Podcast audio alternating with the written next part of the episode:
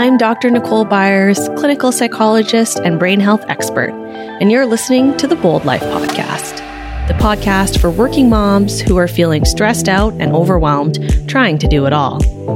As a working mom with big career dreams, I know what it's like to not have enough time in the day and to lack the skills and confidence to reach your goals. I have spent years understanding how our brains work and learning what holds us back from having the courage to reach our dreams. Each week, I'll be sharing practical strategies to help you find more time in your day, build your confidence, fight back against mom guilt, and reach your goals. If you want to learn how to thrive both at home and at work, you're in the right place. Hello, and welcome to the Bold Life Podcast. If you've ever struggled with consistency, you've started with tons of motivation and excitement on a project or a goal, then your motivation fizzles and you find yourself back on the couch, endlessly procrastinating and avoiding, then, my friend, this is the episode for you. I'm joined by special guest Dr. Peggy Malone to talk about everything she learned through her year long quest to discover why some habits are so hard to stick to. And she shares strategies to get started on a new habit or goal and keep your momentum over the long run. Dr. Peggy is a healthcare provider who encourages her patients every day to create better habits associated with their health and wellness. She's wife to the hilarious and heavily bearded John, with whom she takes many adventures, as well as cat mom to Amigo, the ragdoll cat. She's also a human being on a mission to create better habits and routines for herself, and by doing so, she hopes to inspire others to take up the challenge with her. You can join her on these adventures every week by tuning into the Improvement Project podcast. Okay, let's dive into the show. Hello and welcome, Peggy. Thanks for joining us. Thanks so much for having me. I'm excited to be here. I'm super excited for this conversation as well. So maybe if you can kick us off, tell me a little bit more about you and what got you interested in working in the area of habits. Well, I'm trained as a chiropractor, and so I work as a healthcare provider working with patients, and I've been doing that for 19 years. And that is something that sort of always has allowed me to kind of scratch the itch of helping people to take on better habits and routines for themselves.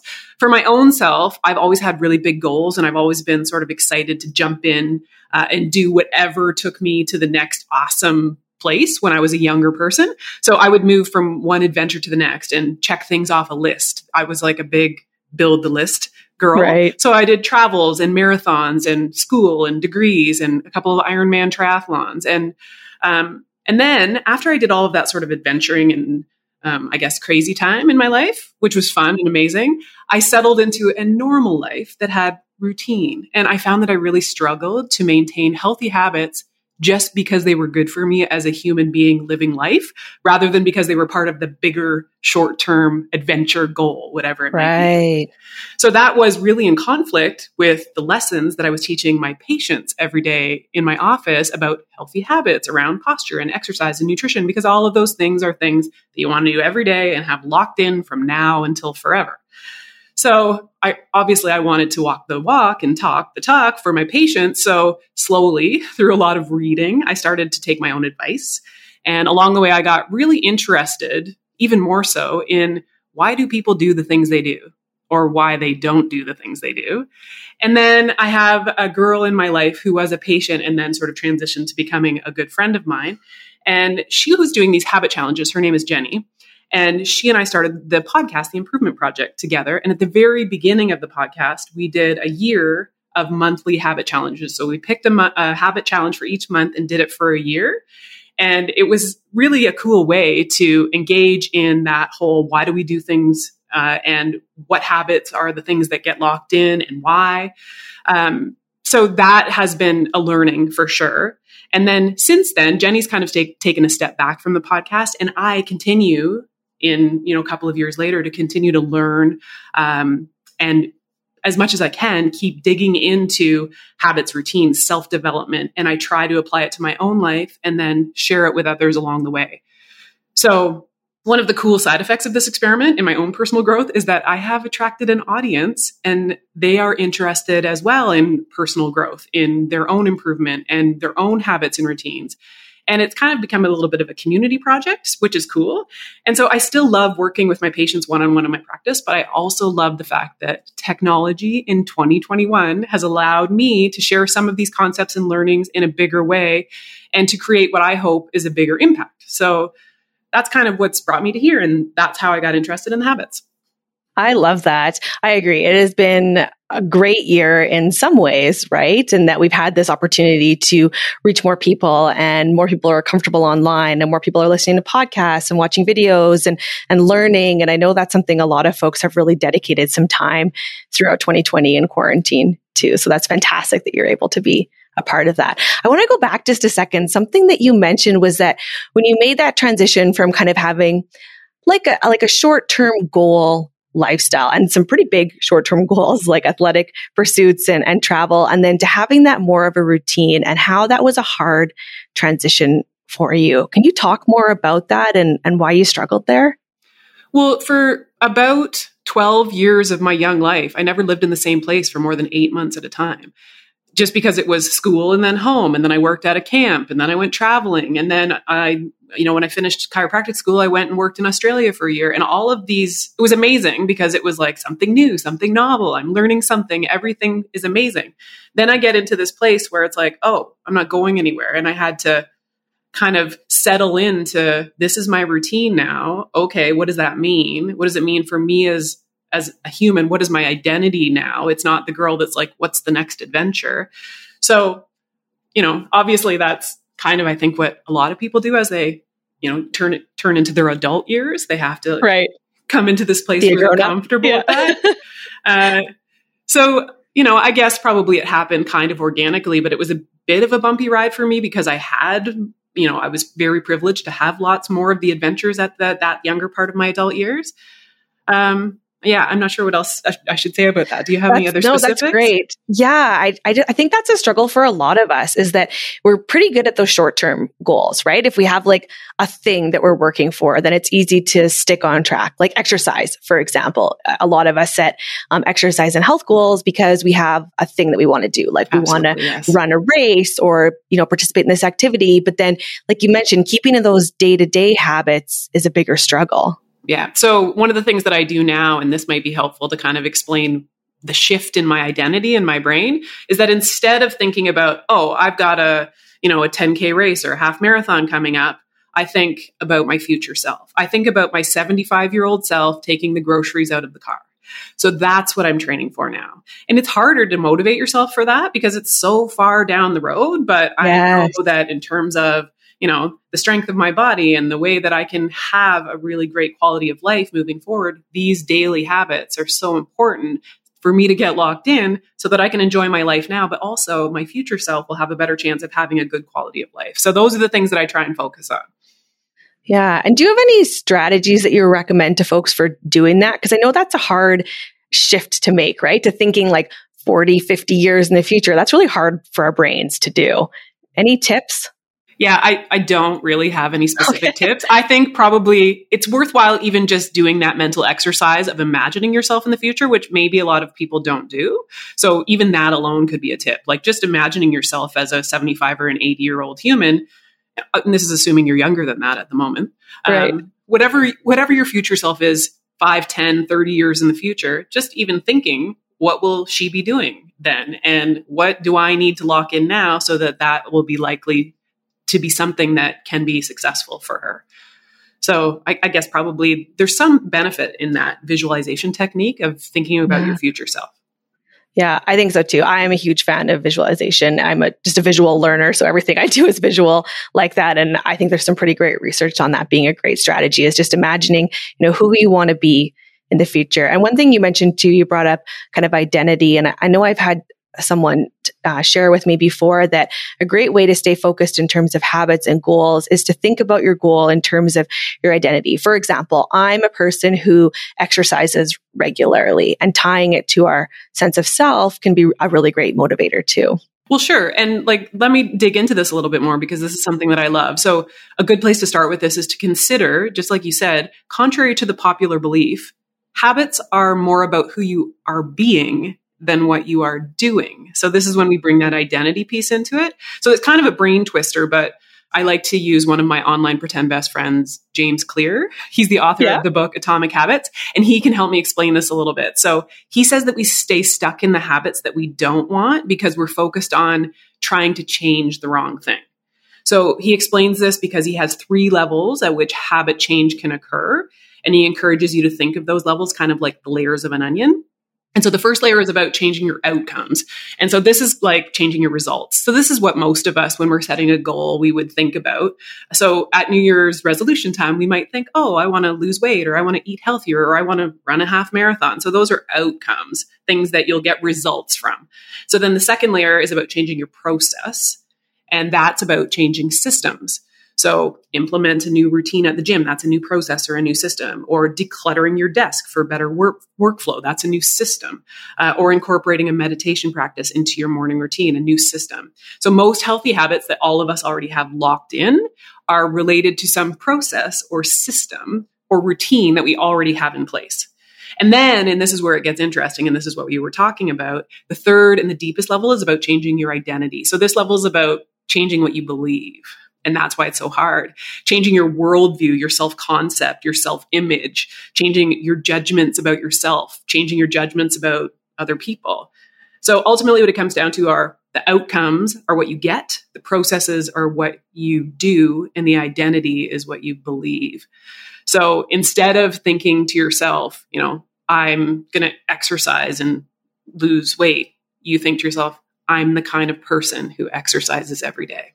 And that's the difference. And it seems subtle, but it very, it's very powerful when you can think about who you want to be versus what do I want to do. And most humans, I think, you know, especially if we're type A, we are show me what to do, show me how, what do I right. do, right? Like, yeah. give me just tell me what to do and I'll do it.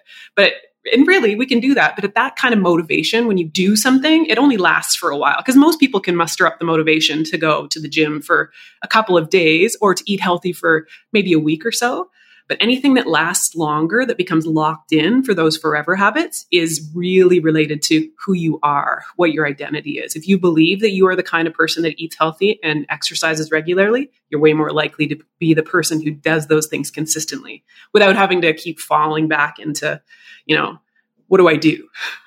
Right. Yeah. I really like that. I actually have not read this book. It's been on my reading list forever. Oh, so I'm going to oh, bump it up. Get after it. It's so good. Yes, I know. Cause I, like I said, I had a, a friend and colleague who, who shared some of that model with me a while ago. And I was like, Oh my gosh, like this is, this is totally right. And I had never really thought about it like that before and about it, absolutely makes sense what you're saying. If our, if our motivation is external, if it's these outcomes that we want, it's hard to maintain that over the long run. But we know in terms of how our brains work is once something becomes part of our beliefs about ourselves, it's it's easier for us to stick with it because in in psychology we talk about this um, concept called dissonance. I've talked about it on the show before, but it's basically when when we're doing something that's inconsistent with our beliefs and our values, our brain says like, "eh, this feels icky."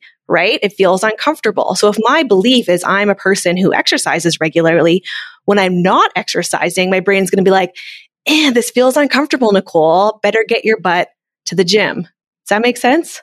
Yeah, that's cool.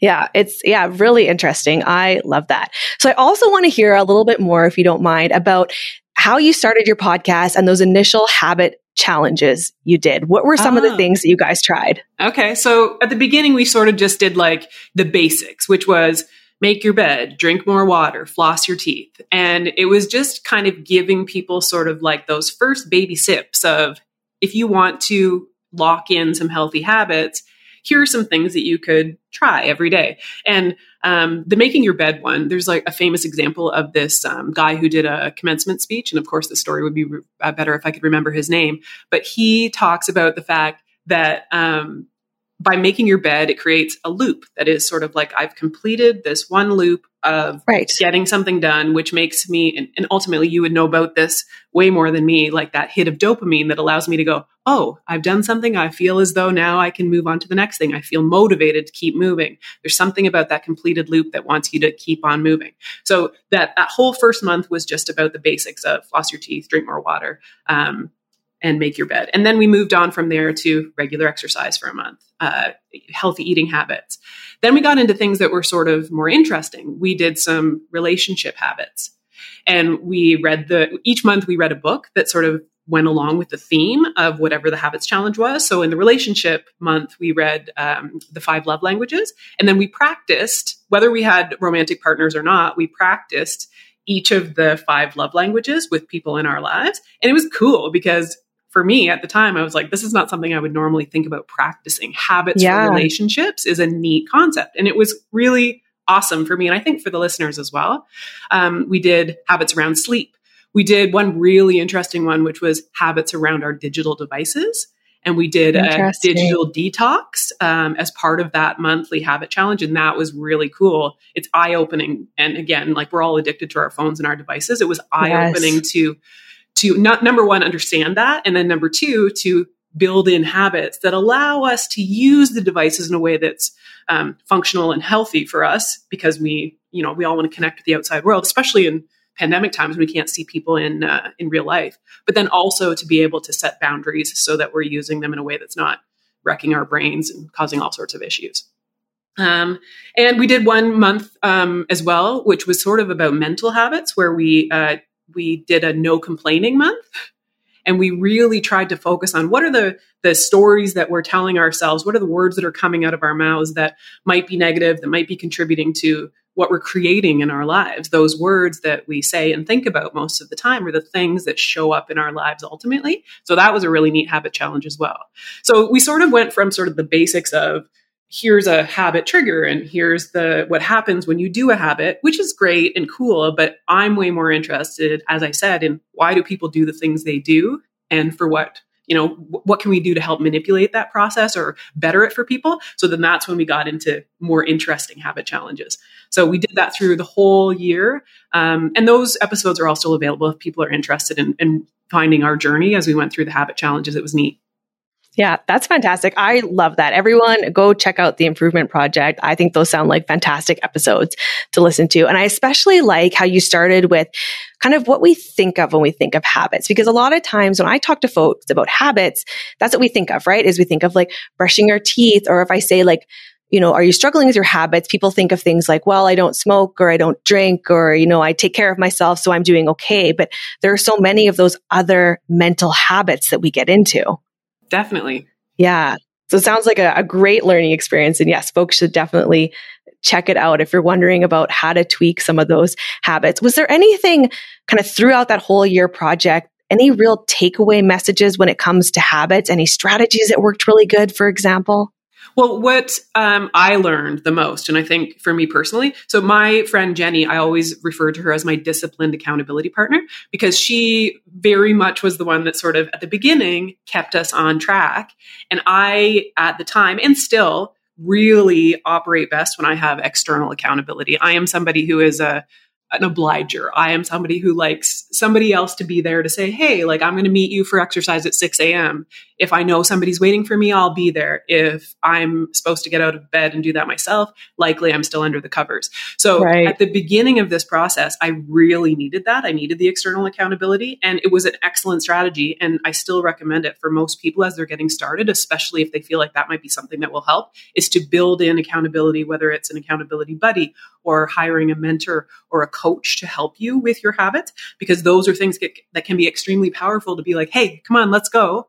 And eventually, and this is something that I have, and I feel very excited about it and proud of myself because I have over these three years of doing this podcast, I'm now in a space where I have built in more self accountability.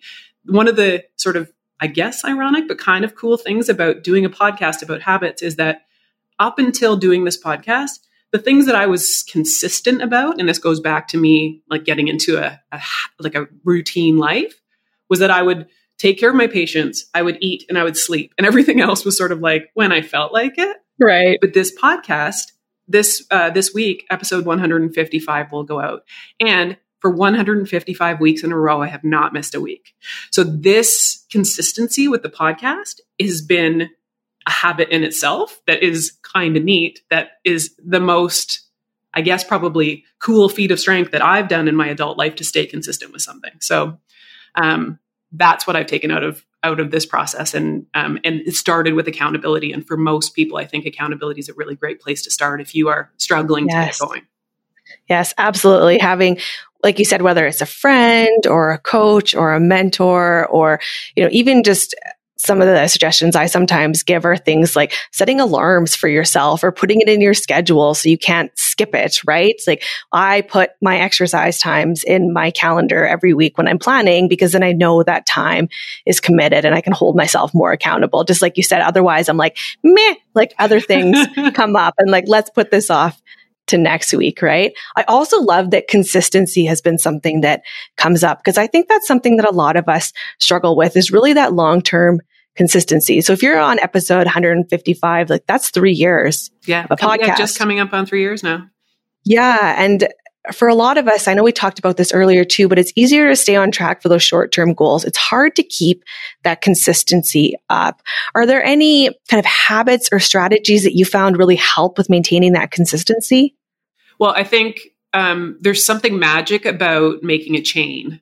And this is something that a lot of the habits books will talk about. Like if you exercise once or twice and then you don't do it for two weeks, and then you exercise once and then you don't do it for two weeks, you'll be less motivated. But if you build a chain of like 14 or 15 or 20 days in a row, you'll be less likely to want to break your chain.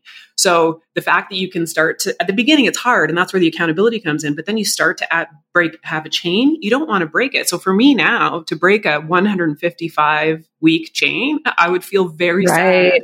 And there have been weeks where I look at my husband John and I'm like, I just don't want to do it this week. I just don't feel like it. I'm like, maybe I'll just skip it this week. And he's so good. He just goes, okay.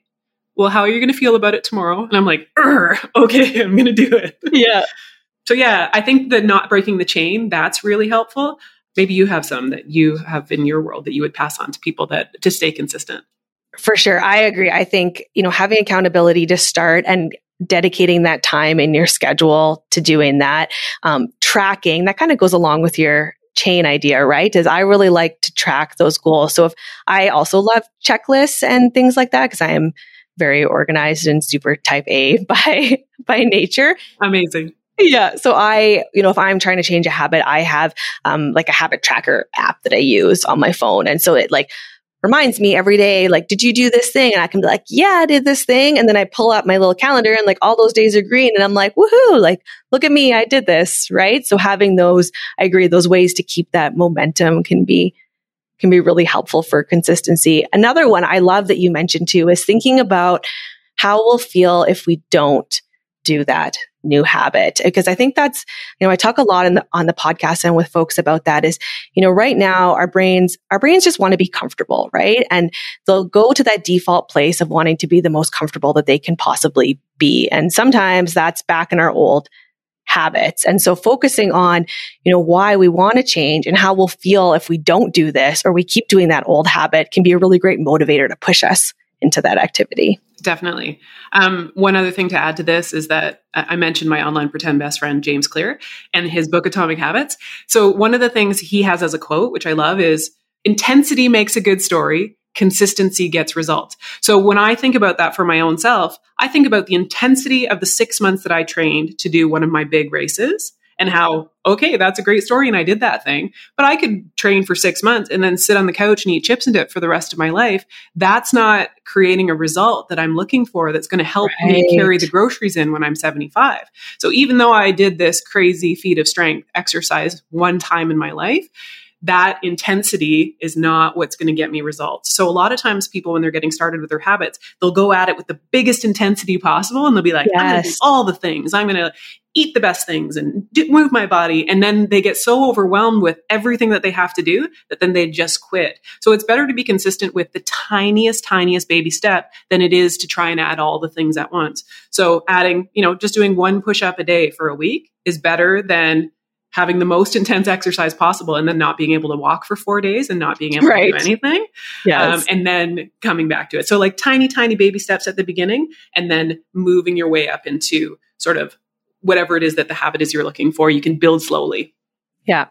I love it. Sometimes I tell folks too to kind of reflect on their habits that they already have and how those developed, right? And they didn't happen overnight. It's something that was built throughout their life, whether it's a positive habit or a negative habit. They're things that we learn over time. And, and we forget this. We expect that there's going to be this, you know, instant change or we see these, you know, overnight sensations. I've been talking about that a lot actually this week. We see these overnight successes and we're like, oh my gosh, I should be able to do this instantly too. But that's not actually the case. That's not how our brains learn. That's not how we get success. And, and that can be frustrating because the long haul is exactly that. It's a long haul. You're aiming to be active for when I'm 75. This will pay off. And that's a hard mindset for a lot of us to get into. One book that I'm reading right now is um, Grit by Angela Duckworth. Oh, it's a good one. Yes, I have that one. Yes. Yes, I just started it. Um, but I really, because that's exactly what she's, she looks at in her research, right? Is really perseverance and what gets us through and how do we on the days that are tough and we don't want to do it and you just want to skip recording that podcast episode today how do we get up and keep going how do we motivate ourselves. Um, and I know we talked about accountability as being one great strategy. I know you said your husband's kind of your like sounding board for that one, which is fantastic as well. But do you, I want to ask, do you have a favorite go to strategy for when you're in that position, when you just don't want to do it, you feel overwhelmed, you just want to stay in bed? Is there anything you do to give yourself that first push of motivation? Well, sometimes when I'm in, in that place where I'm feeling overwhelmed and it just feels like there's too much and I kind of just want to go back to bed. That I, I often say I make a list. So either I make a list or what I do is um, I set the alarm on my phone for 10 minutes and I take a space and I clean it up. Mm-hmm. So there's mm-hmm. something magic about creating outer order in my space yes. that contributes to inner calm. And then the 10 minutes is enough because if I get any, if I go any longer than that, then I've sort of lost what I'm looking for, which is that sort of quick dopamine hit, the reward of I've completed something and now I'm motivated to do something else. So I write the list, which kind of organizes my thoughts, and then I clean up the space. And those things are often enough to be like, okay, let's go. It's kind of like this is something that, and this relates sort of when I was doing all of my races in the past you know that feeling beforehand right before you're about to do something big so whether it's go on stage and do a talk or like you're about to start a big race and you feel ugh and you're like why did i do this and why right this is awful yeah. it's the same kind of feeling that you have when you're procrastinating and then the thing that makes the feeling go away is starting as soon as you start the race as soon as you start the talk as soon as you do the thing then that icky overwhelming procrastination angst disappears. So when you're in that space, I think the best thing you can do is take action, whatever that is. So for me, that's make a list or clean up my space. And that helps me with taking action to then all of a sudden motivation shows up. Yeah, I love that. I totally agree on just taking action because, you know, our brains, like you said, create all these stories in our minds, right? So when I'm sitting here procrastinating, my brain is making up all these things that could go horribly wrong or the reasons I shouldn't do it. And as soon as we start taking action, it starts to challenge those thought processes, right? So whether it's writing a list or I love that idea of just tidying up one space so you feel that outer calm, they can create that inner calm too. Fantastic strategy. I love it. So Peggy, if folks want to learn more about you or they want to work with you, where can they go to find out more? Well, um, you can wherever you listen to podcasts. Find me on the Improvement Project podcast every week. The podcast goes live on Thursday mornings at 6 a.m. Eastern. Um, I'm on Instagram the most on the socials. You can come and find me, say hello, send me a DM. Um, my handle is at Dr. Peggy Malone. And I've also created a little habits quiz that will help you to figure out your habits personality. And it'll give you some insight into how to lock in your habits as you uh, lock in accountability. So, how you best respond to accountability will um, this hab- habits quiz will give you that. And if you want to check it out and see what your habits personality is, go to drpeggymalone.com forward slash habits quiz. Habits quiz. Perfect. I love quizzes. So I will definitely go check that one out as well. And I will put those links in the show notes for everyone as well. So they can take your quiz and find you more easily. Amazing. Thank you so much for being on the show, Peggy. That was fantastic. Thank you for having me. It was great to be here. All right, everyone, that's it for today. I'm Dr. Nicole Byers, and you're listening to the Bold Life Podcast.